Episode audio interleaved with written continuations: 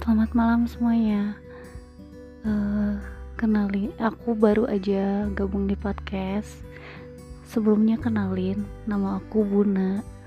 Usia aku 25 tahun dan aku berasal dari Jatinangor. Uh, alasan aku gabung di podcast ini, aku mau sharing aja, mau cerita sedikit tentang apa yang aku alamin di tahun 2020 ini yang membuat aku jadi penyandang ostomed akibat kanker usus.